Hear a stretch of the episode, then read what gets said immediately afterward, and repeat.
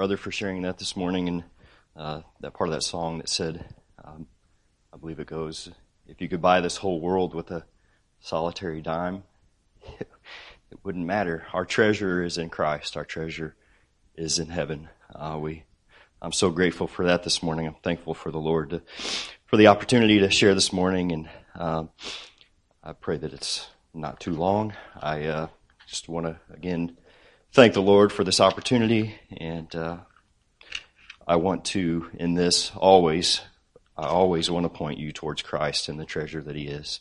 Um, so, as I share with you this morning, um, I came across a little uh, story. I don't even know where I heard it from, but uh, somebody was speaking about uh, Charles Spurgeon, and uh, he had written uh, a little a little paragraph in uh, in a book called Lectures to My Students, and I'd like to read that and then uh, read some more stuff for you this morning. So, and the story goes: You remember the story of an old minister who heard a sermon by a young man, and when he was asked by the preacher what he thought of it, he was rather slow to answer, but at last he said, "If I must tell you, I did not like it at all. There was no Christ in your sermon." No, answered the young man because I did not see Christ was in the text. Oh, said the old minister. But you, but do you not know that from every little town and village and tiny hamlet in England, there is a road leading to London?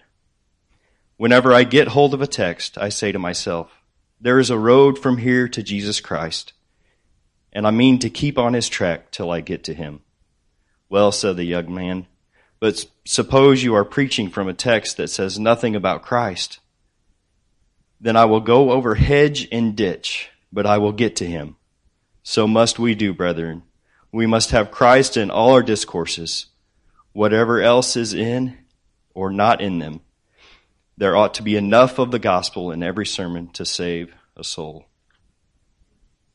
And so I wanted to tie this into scripture. This uh, I wasn't sure exactly how to how to do this. And, and this morning as I was reading, I was reading from my, uh, uh, commentary on, on the Gospel of John from, uh, Henry Ironside. And, um, he starts off with the scripture, um, in John chapter 7, verses 37 through 39. Um, in the last days, the great day of the feast, Jesus stood and cried, saying, If any man thirst, let him come unto me and drink.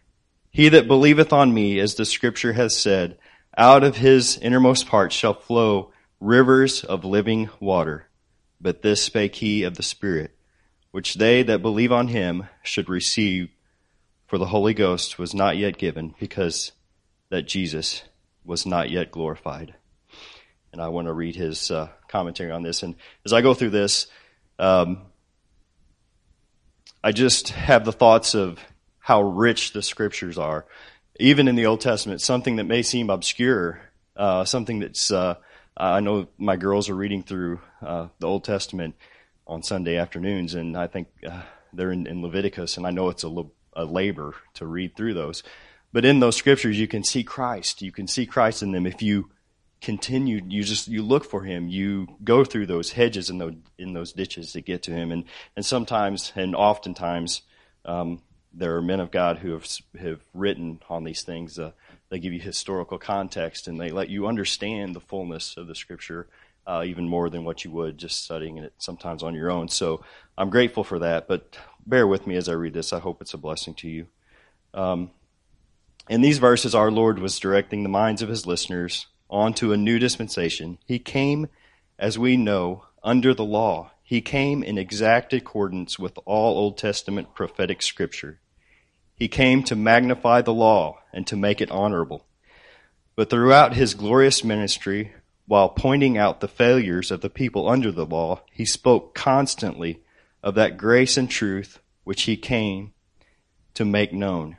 We have already considered his various interviews in the temple, and now we come to something that took place on the last day, the great day of the Feast of Tabernacles. It had been customary on the last day to have a special service called the pouring out of the water.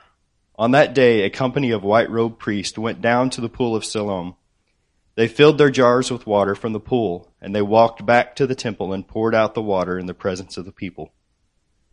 This was to call to their minds the marvelous provision that God had made for Israel during the days of their wandering in the wilderness. When they came murmuring to Moses, he cried to God and he said, Thy rod wherewith thou smotest the river, take in thy hand and go. Behold, I will stand before thee there upon the rock in Horeb, and thou shalt smite the rock, and there shall come water out of it. Moses did so, and as the rock was cleft, the water gushed out, and the people had all they needed.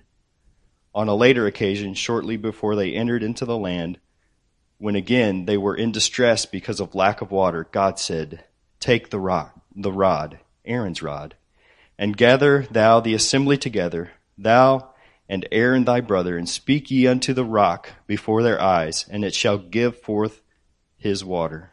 But, but Moses smote the rock twice. The water came out abundantly, but Moses had not followed God's directions. He was a bit troubled and irritated, and he was a great, he made a great blunder. Sometimes, you know, God's servants do get troubled and upset. Moses actually lost his temper on this occasion. As a result, he spoiled, spoiled God's lovely type.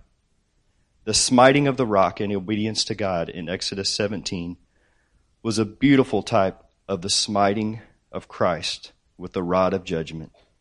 When Moses lifted the rod up over the Red Sea, the waters parted asunder and the people went through on dry ground.